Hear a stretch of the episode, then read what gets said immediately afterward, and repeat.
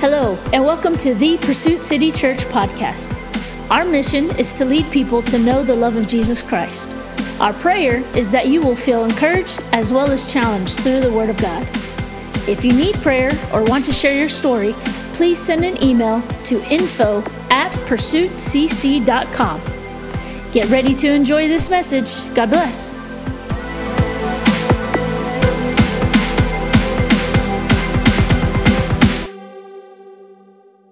Are you ready for today's message?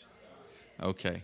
Uh, if you want to follow along, text the word sermons to 94,000. We are in week six of As in the Days of Noah. I'm going to do a quick recap. I'm going to do my best. You ready, Star? On your mark, set, go. All right, here we go. We're discussing the return of Christ. Hallelujah and what that means when Jesus said in Matthew 24, he said, But of that day and hour no one knows, not even the angels of heaven, but my Father only. But as in the days of Noah were, so also will the coming of the Son of Man be. For as in the days before the flood, they were eating and drinking, marrying and giving in marriage until the day that Noah entered the ark, and did not know until the flood came and took them all away, so also will the coming of the Son of Man be. This is a description Jesus is giving about when he returns for his church. And they were asking him, What does it look like? And he related it to Noah in his day. Why did he relate it to Noah? Because Noah and the ark was a picture of rescue. The ark was a picture of salvation. The ark is not just a cute little thing that they teach you in Sunday school where you got a giraffe and a hippo and all this stuff. No, no, no. The ark was a rescue mission. And Jesus one day will return for his church to rescue it from what we did on this earth. How many of you know we've caused a lot of chaos and drama on this planet? We've created this mess. God did not create this mess, we did it. The enemy used all different forms to create this mess. So the words that you need to know is eschatology. It's a study of the end. Everyone has an eschatological viewpoint, whether you realize it or not. You have an idea of what the end looks like. But the other big word was convergence. And this was important because we are the first generation in history to see all the events at one time taking place that Jesus described. There have been snippets here and there peppered throughout history. We're the first generation to have it all going on at the same time, which is a sign of the end. So there are 7 weeks we're going to we talked about earthly signs, heavenly signs, spiritual signs, technological signs, archaeological signs, and then there are two left, political signs and economic signs. So in week 1, we talked about earthly signs, which unfortunately is still going on. We see it all the time. Um, I, I, mentioned last week the Mississippi River is drying up, the Euphrates River is drying up. Instead, there are rivers running in the desert, in the Saharan desert, which the Bible describes would happen, how there would be rivers running in deserts, which has never happened before. Uh, there's, there's Pakistan, who is completely underwater for like a month. All sorts of things have been happening throughout the earth. Along with that, there's been heat waves. Uh, hurricanes have been a strange thing for the past 10 years, and tornadoes, unfortunately, are still happening. We just had one yesterday in Texas, uh, damaged a lot of stuff, damaged a lot of things, and hurt a lot of people. Um, these sorts of things are happening all over the world all the time. In Hawaii, right now, they're monitoring a volcano that they think might explode. This is just something that is going on perpetually all the time, and science relates it to climate change, but Jesus said it was the beginning of sorrows. So you can call it whatever you want to call it, but I'm going to call it what Jesus called it the beginning of sorrows. It's not the end, it's just a sign of the beginning of sorrows. The point was that he said these things are going to happen so that you would recognize that you need God to get your heart right with God. If you're not following God, you can't live your life your own way.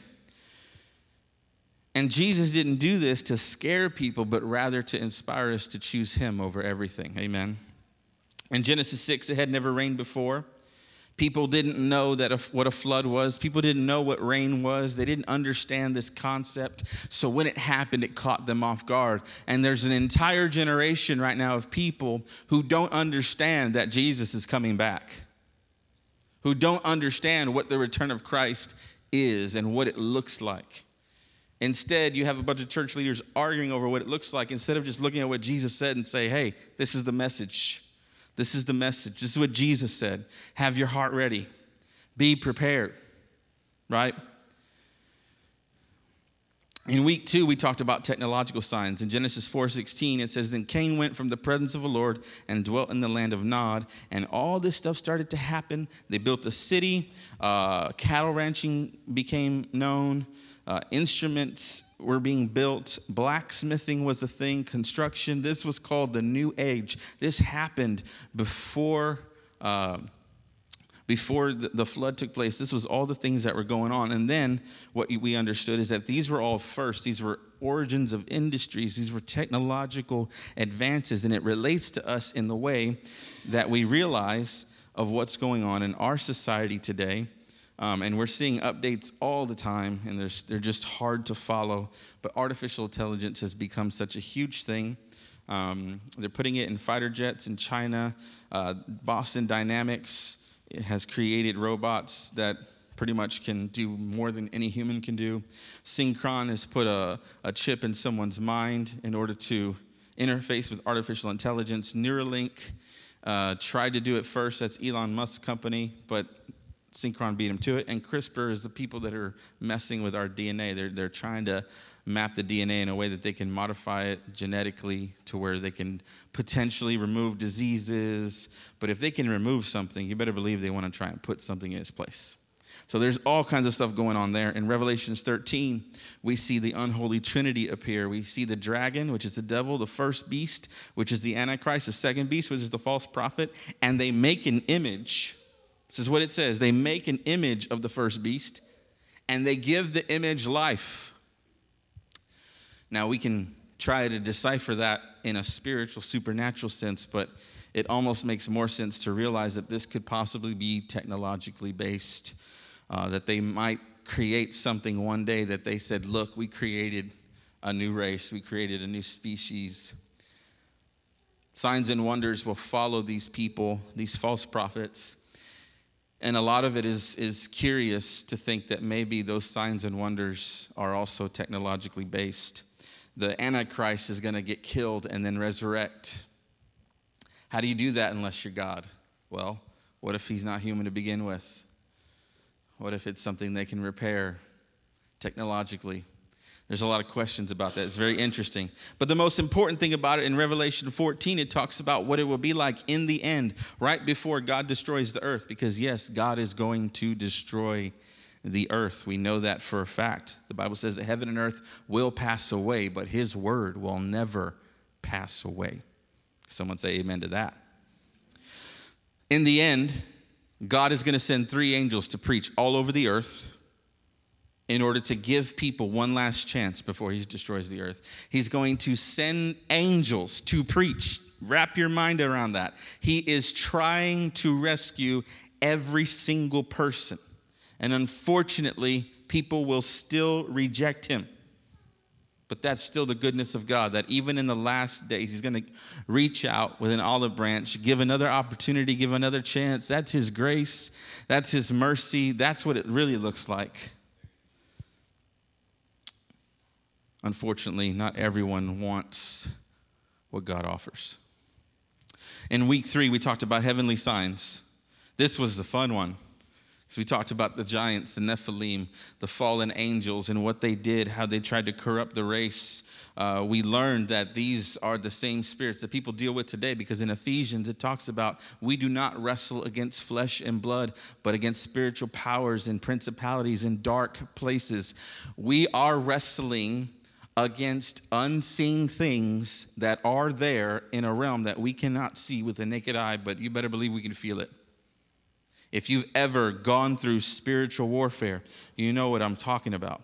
If you've ever been woken up in the middle of the night because of a, of a terrifying demonic dream, you know what I'm talking about. If you've ever been in a situation where you're praying and you feel something pushing against you, you know what I'm talking about. That's spiritual warfare. That's, that's something that you cannot see, you cannot make up, you cannot explain, but Ephesians explains it very clearly. You need to put on the armor of God. You need to put on the full armor of God every single day. Why? So that you can stand against the devil. You see, we always want Jesus to come and rescue us and intervene and, and fix it, but He has given us the power, the ability, the understanding to stand up and take our place.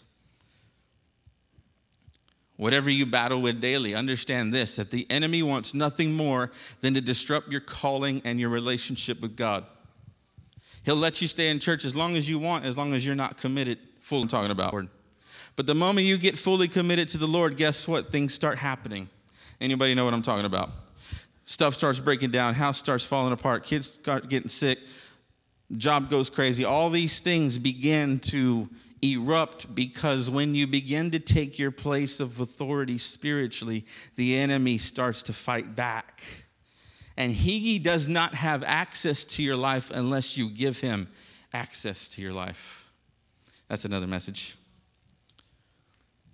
Why did the fallen angels do this? Because they knew the prophecy of Genesis 3:15 where God gave the first prophetic word in the whole Bible and he prophesied to Satan. And he said, "I'm going to send someone to crush your head. You will bruise his heel, but he will crush your head." In other words, God's first prophecy ever in the scripture was to tell Satan that one day he's going to send his son to kill him. So he had to come up with a plan. He created the, this race of people that were called the Nephilim, the giants. We discovered the hundreds of scriptures describing the Nephilim and what they were, that giants were a real thing. There's another giant. We talked about it, and it's already been 10 minutes, Star. Come on. She's like, I thought those were antlers. I'm like, what is she doing? She's just like, I'm like, okay. Star's trying to distract me. Okay, it's been 10 minutes. I can count. Sorry. Ugh. At men's night, we talked about it. It was wonderful, it was powerful how Caleb went to the promised land and he was like, We can do this. And everybody was like, But there's giants there. They were scared of these things. And Caleb was different. He said, No, no, no, God's with us. We can do this. You see, giants were such a normal thing. I'll skip a bunch of stuff. Jesus, later on, when he walks the earth, the first being he identifies himself or the first being that identifies who he is, is actually a demon. It's actually one of these fallen spirits. They recognized who he was. Jesus declared his lordship to Satan first in, in the wilderness when he was getting tempted. He didn't go to a person. He said, No, no, no. You better be careful who you tempt. You shall not tempt the Lord your God. Right? And then later on, we see that Jesus went and preached to these fallen angels, the one who committed this sin, the ones who tried to create this race to uh, pollute the bloodline so that Christ would never be born. And Jesus goes and preaches to them in prison because that's where they are. They're chained up. And Jesus said, Here I am. Pretty funny. I love how Jesus was sarcastic all the time. If you read the scripture long enough, you realize that Jesus was extremely sarcastic. Extremely. It's pretty cool.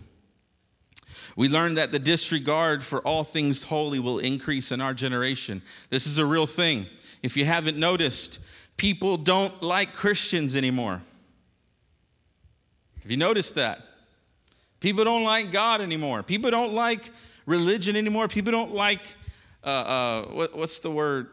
Sanctification anymore? Like, when have we heard a message about sanctification in the last decade? Right? Everybody's like, what is that? Exactly. But what does it say about you as a parent in this generation? What does it say about you as a leader? What does it say about you as a Christ follower? It's the greatest compliment that God could give us that He would choose us to raise children during this time, to lead the church during this time, and to be a follower of Jesus during this time. Amen.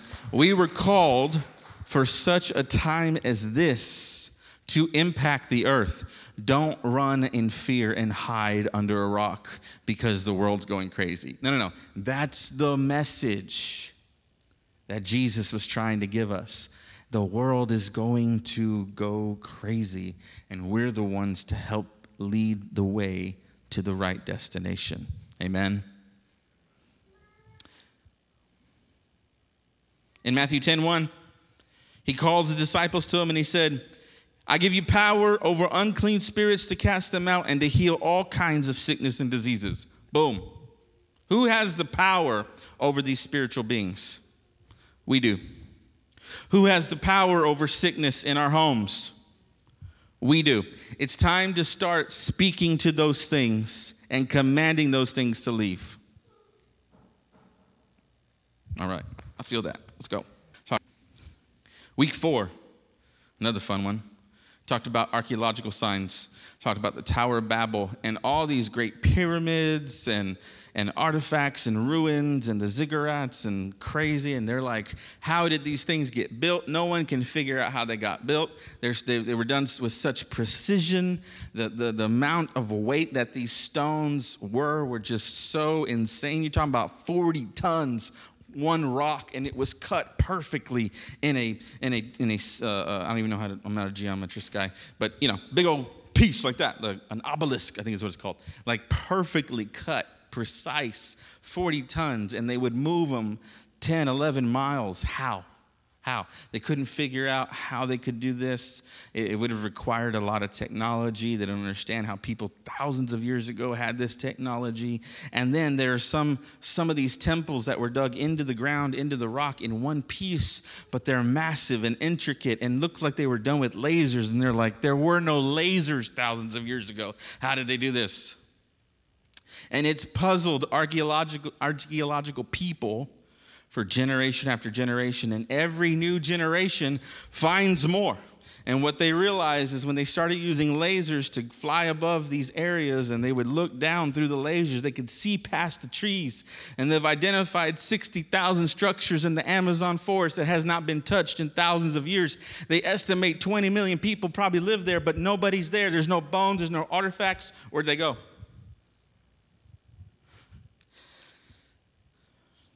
How did this happen? Why do they all look similar? How come the carvings on them are very intricate but also look very similar to the same thing that are like across the world? They're all holding these weird bags. It looks like a purse, I swear. It's really funny. I don't, I don't understand. Like it looks like a purse. It's, it's like a clutch, you know? They were going to the mall. I don't understand. And God was giving them something. I don't understand. He indicate and say, hey, if I draw a purse, you do it too. Like, what? No, how did this happen? So that was the, the big question. But the Bible refers a lot to the high places in Scripture. And in fact, there was a man named Josiah who became king at eight years old. And God said, I'm going to give you an assignment. Your job is to tear down all these high places in Israel. You see, there was a lot of them in Israel, and God tore them all down. He left the rest of them all over the world. But there was a lot of these high places in Israel, and Josiah's responsibility was to tear them down, kill the priests who fell away from God and led people to these gods, crush their bones, and then burn them. Brutal. Brutal. See, sometimes God's justice is just as brutal as his love is furious and fierce and powerful. Understand how much God loves us. Now, flip how insane his justice must be. That he would tell Josiah to do such a thing, to send a message to anyone who worshiped these fallen gods.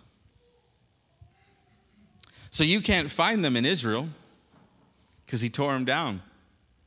But they're still everywhere else in the world. The theory that I gave you was that these were all built by these Nephilims, these giants, these fallen angels. And we can go on and on and on. But in Revelation 12, we find out that God is into building stuff too. He's building us a city, right? He's building the new heaven right? He's building an actual structure. It's 1,400 miles by 1,400 miles, about 250 miles in the air. It's amazing all the understanding that we have about heaven that we were taught when we were kids about the pearly gates and the, the streets of gold is not the current heaven. We learn that. The current heaven, who knows what it looks like? It's not described. The heaven that we think of in our mind is the new heaven that he's building now. That's what the Bible describes. It's going to be a beautiful place.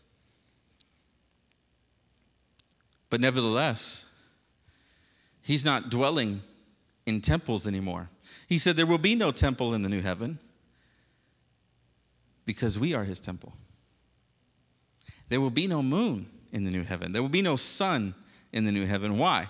because he is the light, the Bible says. It's going to be glorious, beautiful. I cannot wait. Last week, we talked about spiritual signs. We talked about this idea about deconstruction. People are living their life right now uh, upset with the church, upset with leadership, upset with their experience in church. Trust me, I've been there too, been through it. But these people, instead of running to God, they're running to other sources and they're starting to quote unquote deconstruct their faith. In other words, in layman's terms, they're falling away. Uh, they look at it as they're being enlightened, but the scripture describes it as becoming apostate, falling away. And deconstruction has become a new religion. It's become the new popular thing for Christians to become. Oh, you know, I'm I'm not really I'm not really a part of the church anymore. I'm just deconstructing my faith right now because it's healthy. No, it's deception. Because the reality is I will fail you. The person sitting next to you will fail you. If you blame that on God, you've missed the point of the church. And people are falling away from the church because they had a bad experience with a person. So I'm here to encourage you this morning. We're all to mess up. We're all to fail you. We're all not going to live up to everything we're trying to do because none of us are perfect. But that doesn't mean that gives you license to go then and say, oh, see, none of that was real. Really? In first and second Thessalonians, it talks about this. It talks about the great apostasy. It says, Now, brethren, concerning the coming of our Lord Jesus Christ, here it is, about the return of Jesus Christ and our gathering together of him, we ask you not to be shaken. Don't be shaken in mind or trouble, either by spirit or by word or by letter, as if from us, as though the day of Christ had come. Let no one deceive you by any means, for that day Jesus will not come unless the falling away comes first. Boom. When we see this happening, it's because it has to happen. Because God is going to separate the real from the fake. That just has to happen. I don't know about you, but I really don't like being around people who are fake all the time. Amen. A little, I, I, I value authenticity. I'd much rather you get the real me than, than some sort of actor version of me. And I'd, I'd expect the same from you. And unfortunately, we have a lot of people who like to just, you know, pretend like they're good people and going to church and, and are Christians because that's what they're supposed to do. No, no, no, that's not what Christ asked of us. He asked for us to lay down our lives. He asks for 100% total devotion, that our life is no longer our own, we belong to Him. We are now slaves to Jesus. Praise the Lord. That's freedom. That is true freedom. But he said the return of Christ cannot happen until the falling away comes first. Yet another sign that we're in the last days. The second thing we learned about was being lukewarm. In Revelation 13, it talked about this. He said, Man, I wish you were hot or cold. Don't ever be lukewarm. Because if you're lukewarm, I'm just going to vomit you out of my mouth. Oof. What does that mean? That's, that's unfortunately, and I talked about it, that's the American church where we're not really like all in. We just like to dress up like we are. He's like, no, no, no. I'd rather you 100% follow Satan than pretend. That's what God said. Because at least He knows you've chosen. And if you've chosen, there's still a chance we can reach out to you and pull you in. But the people who are pretending, oh, there's nothing worse. It got real quiet in here. because we all know someone like that, don't we? We all know people who just have the form of godliness but have denied the real power of it. There's four things that need to happen before Christ returns. Number one, they need to build, they need to rebuild Solomon's temple the final time. Number two, When they build it, the Antichrist will appear and declare himself God in that temple. Number three, remember the red heifers? they need to find the red cows. You know, we talked about this. This is weird. And if they're perfect, they're going to sacrifice them, then spread their ashes in the proper place. That's another big thing that has to happen. And the most important, though, number four, the whole world has to hear the gospel. And that has not happened yet. How many remember Dr. Steve Mills? He preached for us last year. Yeah? He was my uh, one of our Bible professors in college. He he has this saying that he still says it's it's pretty awesome. He says, "Matt, I want to be the guy. I want to be the guy that knocks on the last door to the last house of the last person that needs to hear the gospel and then watch Christ come." He said, "I want to be that guy." And that's why he's literally all over the world preaching, leading churches, uh, planting pastors, planting churches. He's all over the Middle East. It's crazy. And it's so true. I, I, I do too. Like, I want to be that person. Hey, have you heard about Jesus yet? because the end will not come until the whole world has heard the gospel of Jesus Christ. So the church has been taught in America to just hold on until Jesus comes. Don't go anywhere, just stay put. Meanwhile, Jesus like, it will not happen until you go and tell them. We've got it backwards, don't we? We've got it backwards. We talked about Chrislam. Talked about the, the new establishment of Chrislam between Judaism, Catholicism, and Muslims. And we talked about how they're trying to make this normal. They're building places of worship that all these three faiths can go in and worship together without issue. I gave y'all the links. This is not a made up thing. The Pope has met with the imams and the, the rabbis, and this is what they're doing. We learn, though, that Islam rejects Jesus as Messiah, Judaism rejects Jesus as Messiah. And with all the other things that the Catholics actually worship, it would be quite easy for us to see that Jesus eventually would be rejected as Messiah. Now, I don't believe that's the case for most Catholic people, but when you're talking about the leadership, that's what they're trying to accomplish. It has to happen because it's part of the great falling away, it's part of the apostasy. That's a problem. We need to pray for our world. I could say a lot more about that, but I think I'm going to move on today. You ready? How long was that, Star? 25 minutes.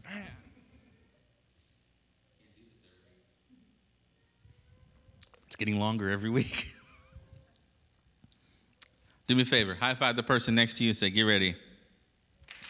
All right, yeah, that was good. I like that. Awesome, awesome. Get ready. In Acts 12 20, it says this. You're ready for a great story? I love these stories. They're, they're, they're fun stories. You ready? I wonder if some of y'all have read this before. Acts 12 20. Now Herod had been very angry with the people of Tyre and Sidon, but they came to him with, in one accord, and having made Blastus the king's personal aide their friend, they asked for peace because their country was supplied with food by the king's country. So on a set day, arrayed in royal apparel, sat on his throne and gave an oration to them. And the people kept shouting, The voice of a God and not of a man. Can you imagine that? The king comes out dressed in his royal stuff. He's got the crown on. He's sitting there on the throne looking all regal. He speaks, and they're like, Yes, the voice of a God and not of a man. Then immediately, the angel of the Lord struck him because he did not give glory to God, and he was eaten by worms and died. But the word of God grew and multiplied. This is one of my favorite stories where guys get eaten by worms because an angel touched him. Can someone praise the Lord about that? They're like, really? Why? I don't understand. Okay, let me help you out. Today's message is about political signs that we are in the end. See, even the AC agrees with me. Political signs that we are in the end. Herod was one of those professional politicians. He understood what it meant to take his place, to look the part, to say the right stuff, to give the right answers. He's sitting there on his throne looking regal. And when he hears the praise that he's receiving, he knows better because he knows about this God. And when they start to worship him as God, he doesn't correct them.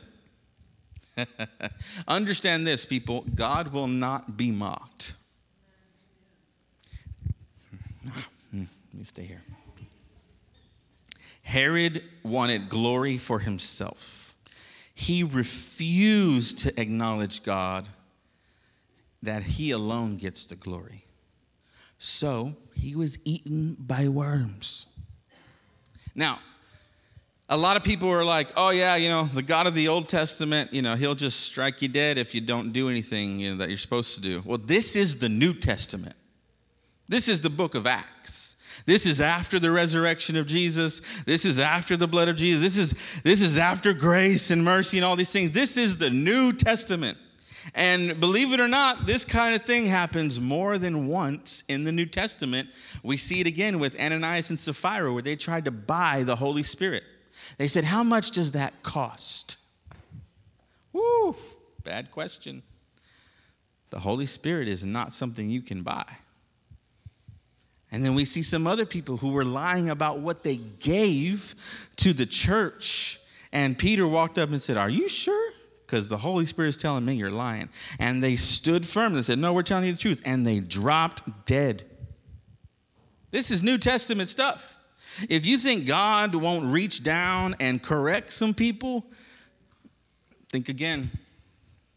So when I say God cannot be mocked, trust me. You might think, oh, look at all these politicians, look at all these rich people, and they got all this stuff, and they never have anything bad happen to them. We're the ones feeling it.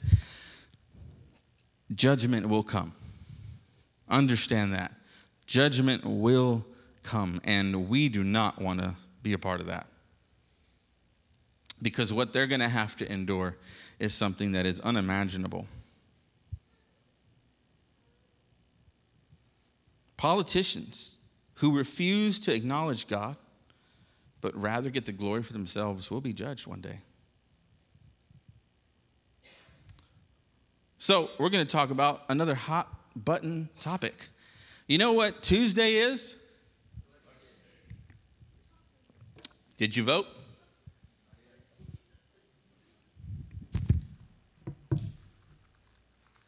Where is it? Oh, yeah. There it is. So I went and voted. It's not a fun thing to do. It's really not. And I'm not going to tell you who to vote for, but I will tell you what the scripture says. I will tell you how we should be looking at these people. I will tell you what is important on the heart of God. Because if you vote on your preferences, you might be voting amiss. If you vote based on the Word of God, things are very different. And to be truthful with you, we don't have any great options. We just don't. America is a far cry of what it used to be 50 years ago. The politicians are a far cry of what they used to be. We don't really have, there's our guy, he stands for everything we believe in. No, no, no. Even if he says all the right stuff. See, a lot of people, they fall for the tricks of the politicians, right? Donald Trump was amazing at what he did. He, he's amazing at rallying people and getting people. If you look at his rallies, it's just like, wow. You go to Joe Biden, it's like everybody's taking a nap. It's just different, right? It's just so very, very different. The thing about Donald Trump is because he's such a character that you see all of what he gives you, you almost have to look past it and look at the actual work and the record and the in information that you can find. And so, one of the main things, and we're going to get into it because this is who we are and this is what we're about. One of the main things that Christians stand on and believe and should believe is that we don't believe in abortion. We believe that that is a wrong thing. God has spoken very clearly. I've preached on it several times. It is such against the heart of God. There are all different sorts of alternatives to abortion. And a lot of times you'll see the Republicans, they'll, they'll say the right thing. We're against abortion too, and that's their platform. And so you vote for them because of that, right? Donald Trump was great at this, even though just 10, 15 years ago, he was a Democrat. I mean, 20 years ago, he was pals with the Clintons. Like, this was normal, right? Now, he's our Republican candidate all the time, you know, speaking how we speak, saying the right stuff. But did you know that the funding for abortion actually went up during Donald Trump's years? Even though he was against it. The funding went up. How'd that happen? Well, because politics is politics. And even though he's president, he doesn't have his hands on everything. He says what he needs to say to get elected, right? Bottom line, that's how things run today.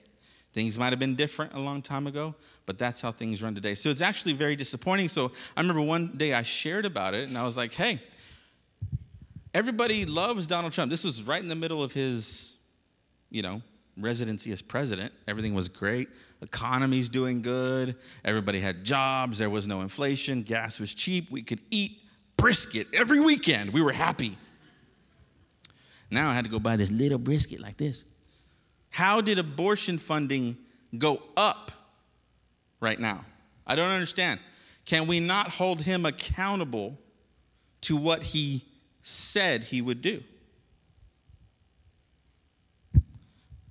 Everybody seemed to not like that, apparently, because everything was good in our country.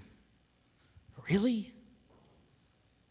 Just because everything seems good doesn't mean everything's good. And so, what you have to understand is politics nowadays is a big game.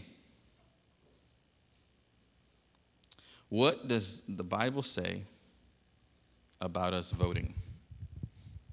Should we vote?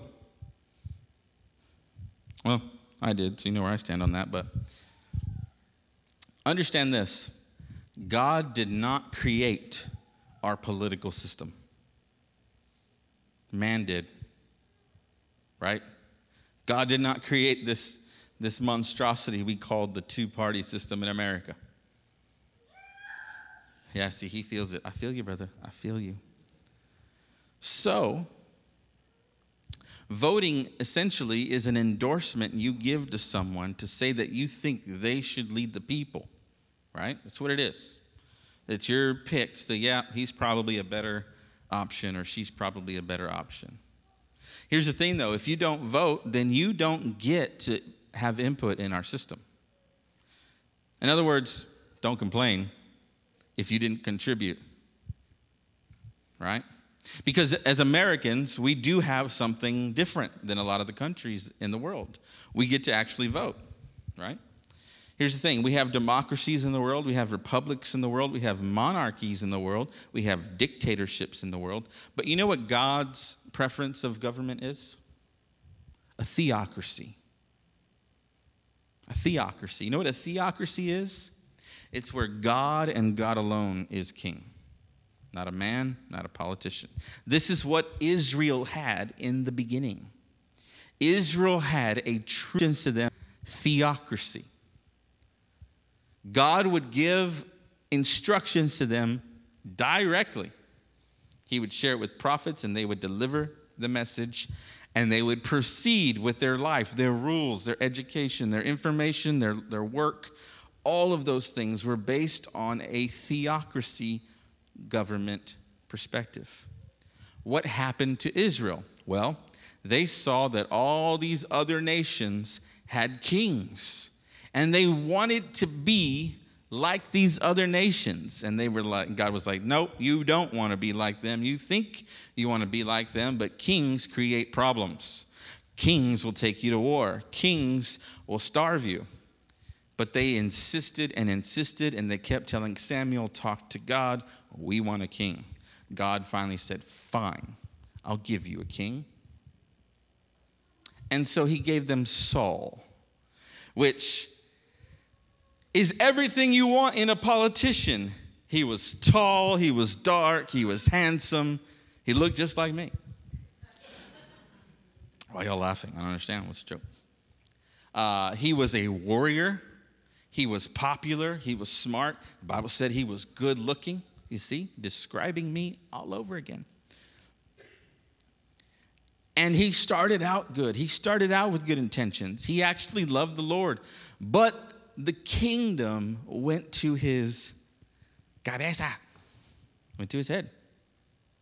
And he eventually started to lead people away from the Lord. And then God judged Saul harshly and said, I'm going to replace you with someone that's after my heart. And he put David there. And David was a picture of Christ. David was a picture of what a true king should be like. Unfortunately, since that day, there has never been another theocracy in the world. Israel was the last theocracy.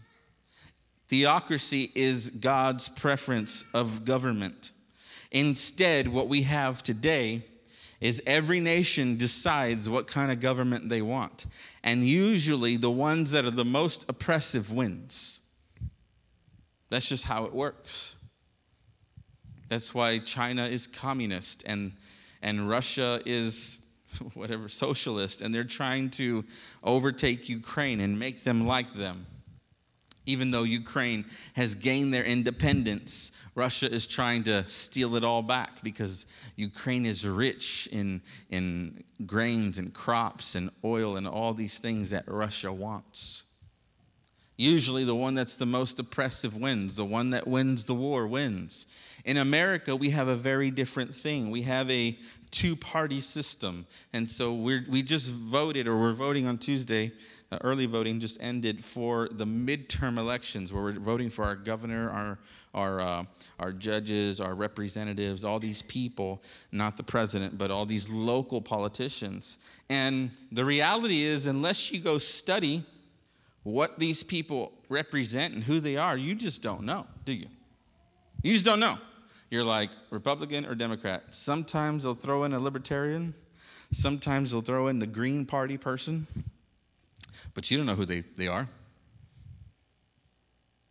You, you go in, there's like 20 something options, 20 something ballots you got to cast, and you have to choose who you're going to vote for.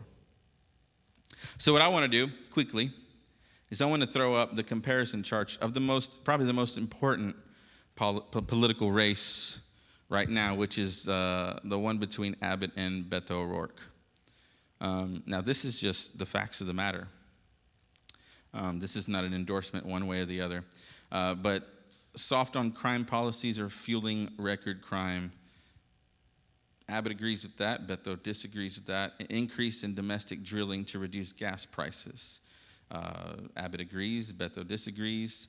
Parents' rights curriculum. This is basically that parents should have more control in the children's education instead of teaching progressive ideology or CRT or gender theory. And uh, Abbott agrees, and Beto disagrees. Males in female sports. That biological males identifying as females are entitled to participate in female only sports.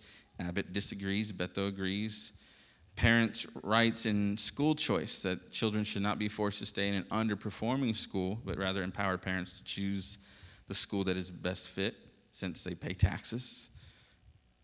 Abbott agrees, Beto disagrees schools to ban critical race theory, which is based in Marxism, rejects God, family, and equality. Abbott agrees, Beto disagrees. Late term abortion, not early abortion, late term abortion, where taxpayers should pay for abortion, allowing abortion after a baby can survive outside the womb, including up to the moment before birth, based on broad factors related to the mother's well being. Abbott disagrees with this, Beto agrees with this. Election integrity about voter ID, requiring state to issue photo IDs to ensure fair and safe, secure elections. Abbott agrees, Beto disagrees. Immigration to defund sanctuary cities. Abbott agrees, Beto disagrees. The border to tear down the wall. Abbott disagrees, Beto agrees. Self defense and gun rights to uh, gun bans and gun seizures. Laws that hurt law abiding citizens. Criminals don't abide by laws. It's dangerous to empower a government agency to disarm law abiding criminals. Abbott agrees, Beto disagrees. Protection for churches. It is unconstitutional for government to punish churches and religious organizations for rejecting progressivism. Abbott agrees, Beto disagrees. Lockdowns. Government exceeded authority. Government exceeded its authority by imposing lockdown on businesses and churches, arbitrarily determining what qualified as essential services and imposing mandates. Abbott disagrees and Beto disagrees. They only agree on one thing. They couldn't be more different from each other.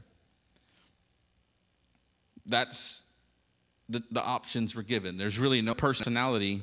What it boils down to is where the heart of God lies on these issues. And, and there is no way that I can, in good conscience, ever support a candidate or a party that endorses abortion and believes it to be health care. It is not health care, it is murder. Bottom line. Bottom line. There is no other way around that. So we have a national political system, we have a world political system, and then we have kingdom minded politics, which is what the Christian faith should be about. But unfortunately, this is what we got going on. Have you ever heard of Cambridge Analytica? Really? Wow. Okay, I put a link in the notes. Cambridge Analytica is a data company that was hired to influence the last election for president. So I don't know if you've ever heard of this, but Cambridge Analytica partnered up with Facebook. This has actually been revealed in CNN, uh, C-SPAN. You go to like the Senate hearings with Cambridge Analytica and Facebook. Mark Zuckerberg, remember how he was sitting there answering questions, and they're like, he looks weird. That was about this. Cambridge Analytica was hired and partnered with Facebook to spread information, uh, false stories as a social experiment. That's what it was for. It was ran as a social experiment to try and figure out if they could influence people's decision for president. This is not a secret. This was on the Senate hearings. You can go and watch them. You can listen to them. They even have transcripts about it the CEO of Cambridge Analytica and the CEO, Mark Zuckerberg of Facebook, was there. They were talking about this. This is exactly what they intended to do.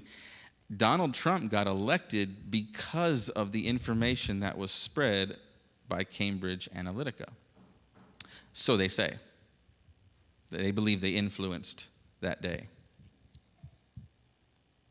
In world politics, there is something that has been happening I know, I feel you too. It's sad, I know. In world politics, something else has been happening. Leaders in other nations have been replaced. There's a link I just sent you, or it's on the notes. Um, the Prime Minister of England, UK, uh, Boris Johnson, was outed like several months back. He was the Prime Minister for a long time. He was a big deal, he's important. But he finally made a lot of people mad, so they kicked him out. They elected a new person. Her name was Liz Truss. She was a very bright, intelligent woman. Everybody liked her. You know how long she lasted? 45 days. The Prime Minister of England, this is like our president, right? The Prime Minister of England lasted 45 days and she resigned. So, you know what happens in their government? They just replace her. There's no other election. There's, you know, no, nobody in second chair to like take the place. No, no. They just decide okay, we have these two options. Who do we choose? They chose some dude that no one had ever heard of to replace the prime minister of England. This is a big deal. And this guy's name is Rishi Sunak. There's a link there about who this person is on Business Insider. His father in law is this multi billionaire technology guru who does business with Russia and wants to create the, the microchips that goes into all of the future money that they're trying to create, which we're going to get into the economic stuff next week. It's pretty bizarre what they're trying to do. Um, but that's who he's connected with. This guy is, is kind of a no name. All of a sudden, now he is the prime minister of the UK. Can you imagine that?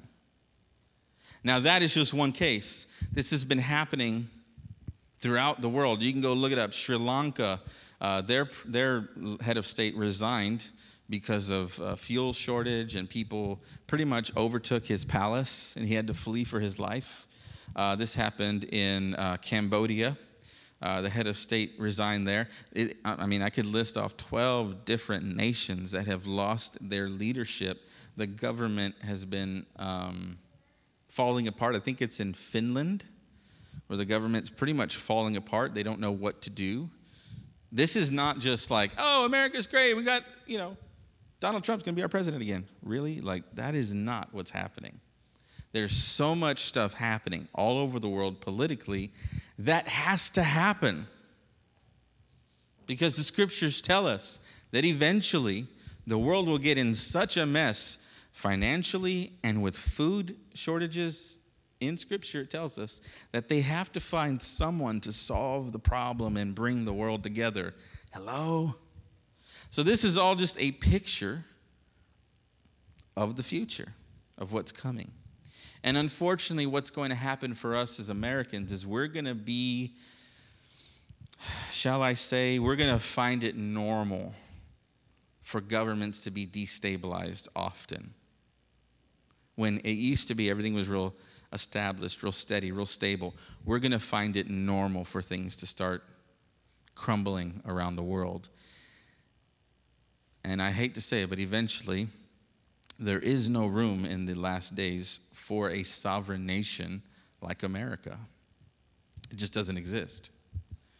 America eventually will not be what we know it to be. When it comes to kingdom politics, we serve Christ and Christ alone. I do not bow to any party. I do not bow to the Republicans. I do not bow to the Democrats. I do not bow to our political system. I do not nationalism. No, no, no. I serve a king in his kingdom, and it's not of this world. And we should vote that way. Should you vote? Yes. You should because God expects us to steward what we've been given. We didn't choose this system, we were born into it. We're Americans. We need to be proud of who we are, but ultimately, we need to be proud of who we serve, and we serve Jesus. And that being said, until our political system changes, we should do whatever we possibly can to influence the system. Imagine if the church the body of Christ truly voted. You know they say about 30% of Christians vote? Imagine if we just voted. How much that would influence the elections. How much that would influence the government. Like, we don't even have to run for office. What if we just got the sticker?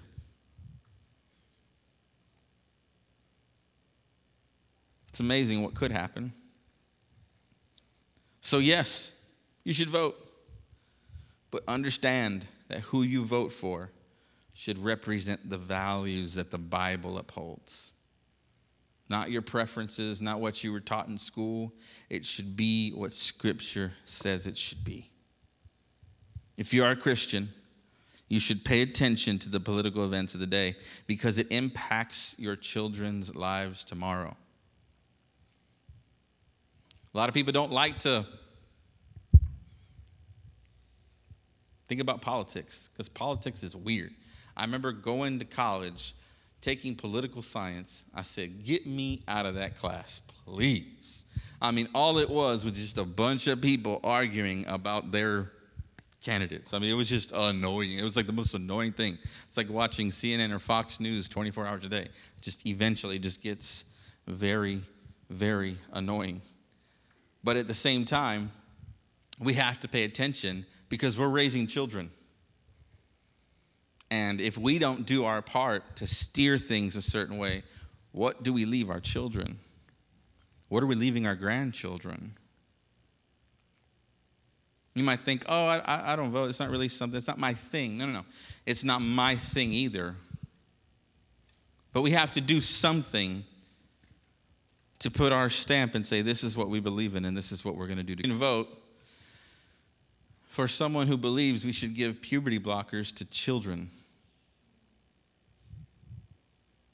and make sure that their parents don't find out about it because the children have a right to privacy. That's what they say. So, all over the country now we have an educational system where a lot of people, not all, but a lot of people are believing that if a child under the age of 12 comes to them and says, I want to be a boy or I want to be a girl, we don't have to tell mom and dad that that's what they want, but we can let them get these things because it's their right. I cannot vote for someone who believes that. I cannot vote for someone who supports that.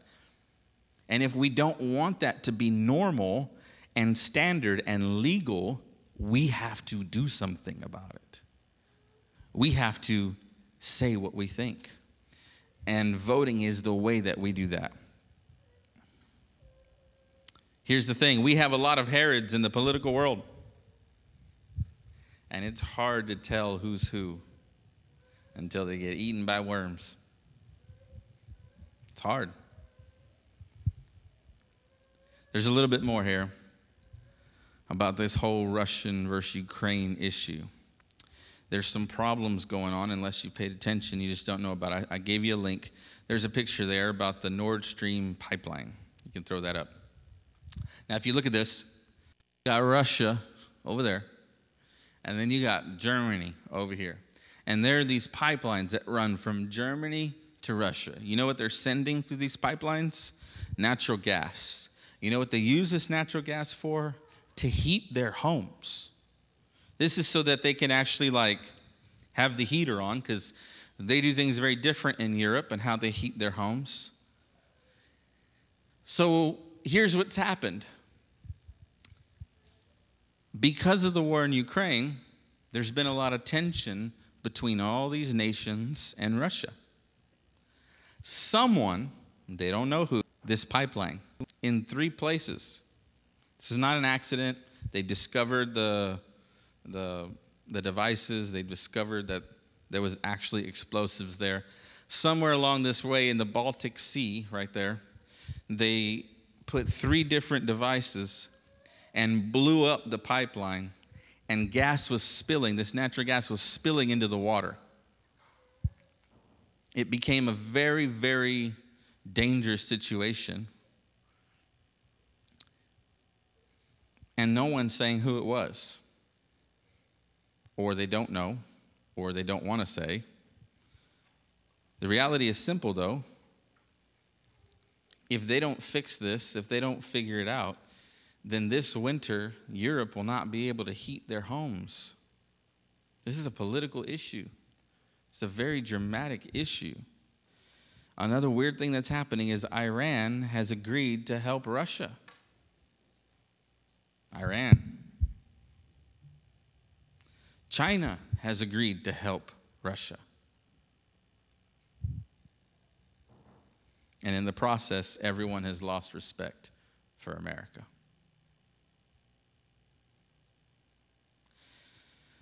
People are laughing at our president. It's actually a sad thing what's going on. People are laughing at our political system. People don't view America like they did in the past.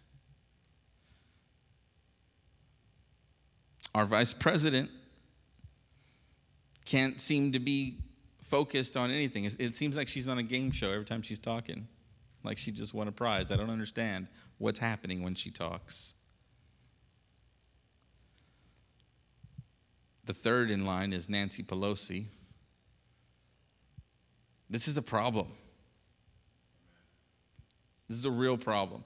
The fact that the American government looks the way it looks right now and operates the way it operates right now, these are the people that are responsible for keeping us safe. These are the people responsible with our tax money. And it's a problem. But we don't know anything about our dealings or their dealings or their handlings.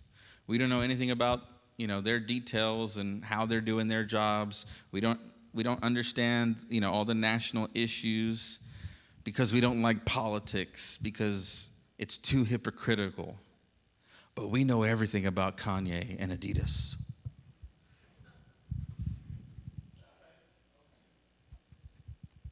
Think about that for a second. We don't want to talk about politics, it's too messy. Oh, but did you hear about Kanye? Did you hear about what happened here? What he said? Did you hear about Kyrie Irving, how he got suspended? Oh my gosh, he's not going to get to play five games. But the moment we bring up politics, it's like, nah, we don't need to talk about that. That's not important. what are we doing? Where is our mind at? See, Americans have become professionals at paying attention to the minors and missing the majors altogether.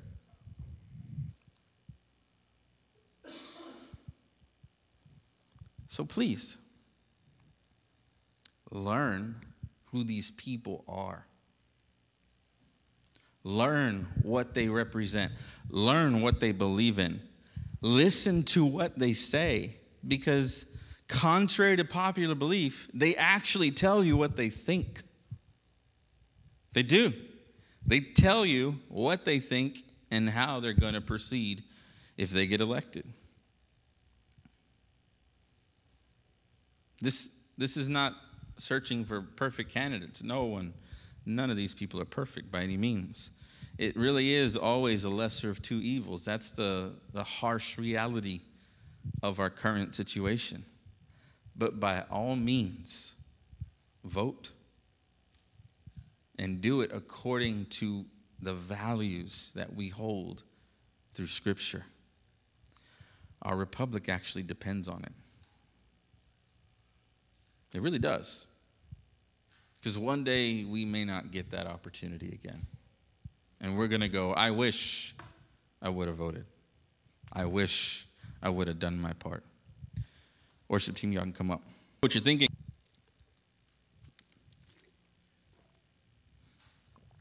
So I know what you're thinking. What does all that have to do with the return of Jesus? I'm glad you asked.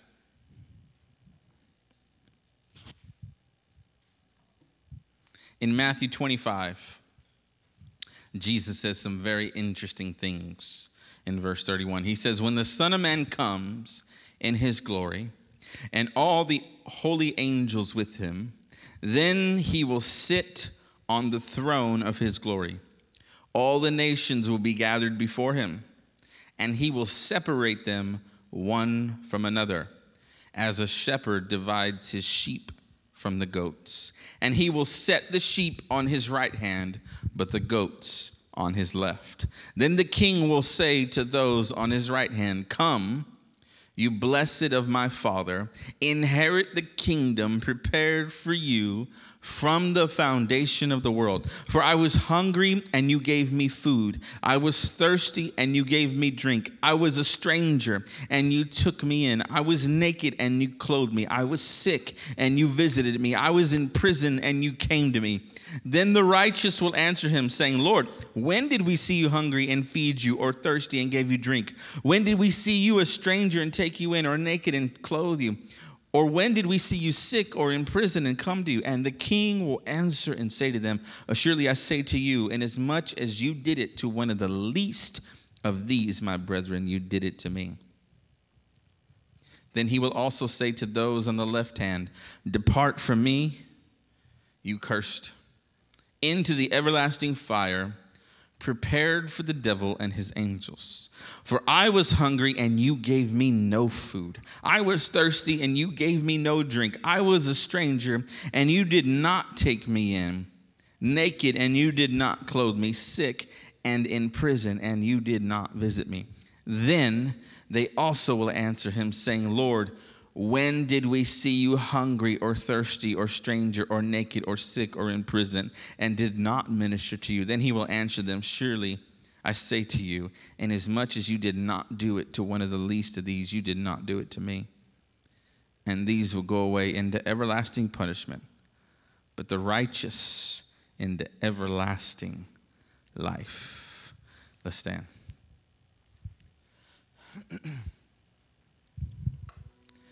One day, Christ is going to look at the nations of the world, all nations, and he's going to choose who actually did their part, who actually served him, who actually preached the gospel, who actually followed the way of the word of God. What was he saying? He was saying, in a nutshell, you need to learn to stay on mission. Stay on mission. Stay focused on the cause of Christ. Because one day he will choose and he will separate the fake from the real. I know it's not a popular thing to say anymore in church, but there is a standard you must live to. And Christ is expecting you to live to that standard. And if you and your heart is not 100% sold out to Him, there's no way He's going to choose someone like that. He said, Not everyone who says to me, Lord, Lord, will inherit the kingdom of heaven, only those who do the will of my Father. You want to be a true Christian? Stay focused on the cause of Christ. Stay on mission. What does that look like? What do you mean? Well, Jesus just said it. If I was hungry, you fed me. If I, you gave me drink, if I was thirsty, you, you gave me drink. If I was naked, you clothed me. If, if, I, if I was in prison, you visited. He gave all this list. Why? Because sometimes the simplest thing we could do is just, just serve other people. That's what the You Matter Feast is all about. That's what it's all about. That's why we do it. That's what the kingdom of God is all about because it means nothing to shout from the rooftops our political views, right or wrong, and not share with someone who is in need. Because here's the danger that the American church learns they learn to just get everything right, get it looking right, but in the process, there's no substance. We need to have the substance too. We need to have the reality too. The practical needs of people need to be met too. And when we do that, we're never more like the king than when we serve someone else. That's kingdom politics.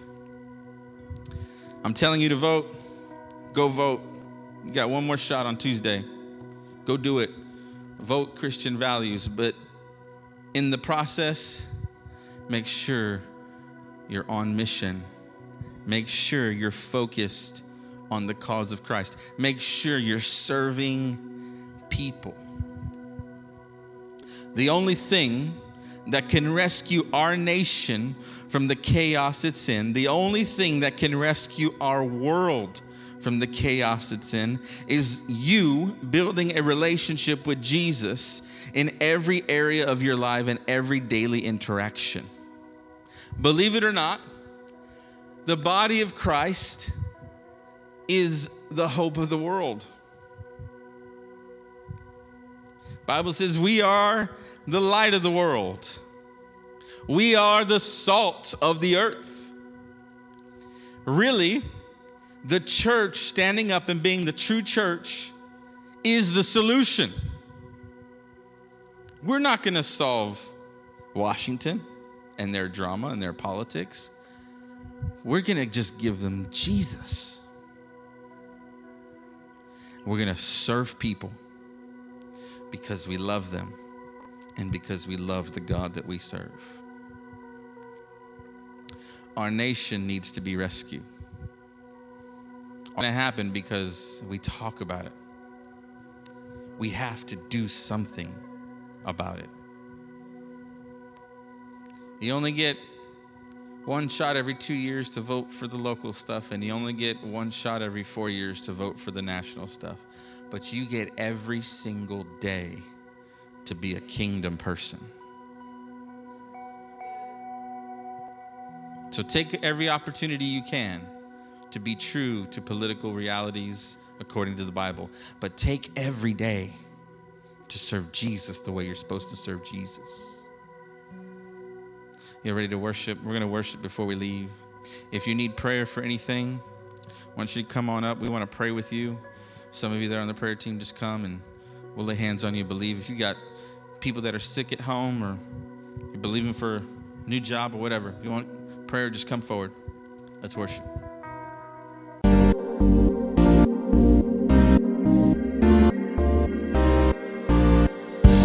Thank you for joining us this week.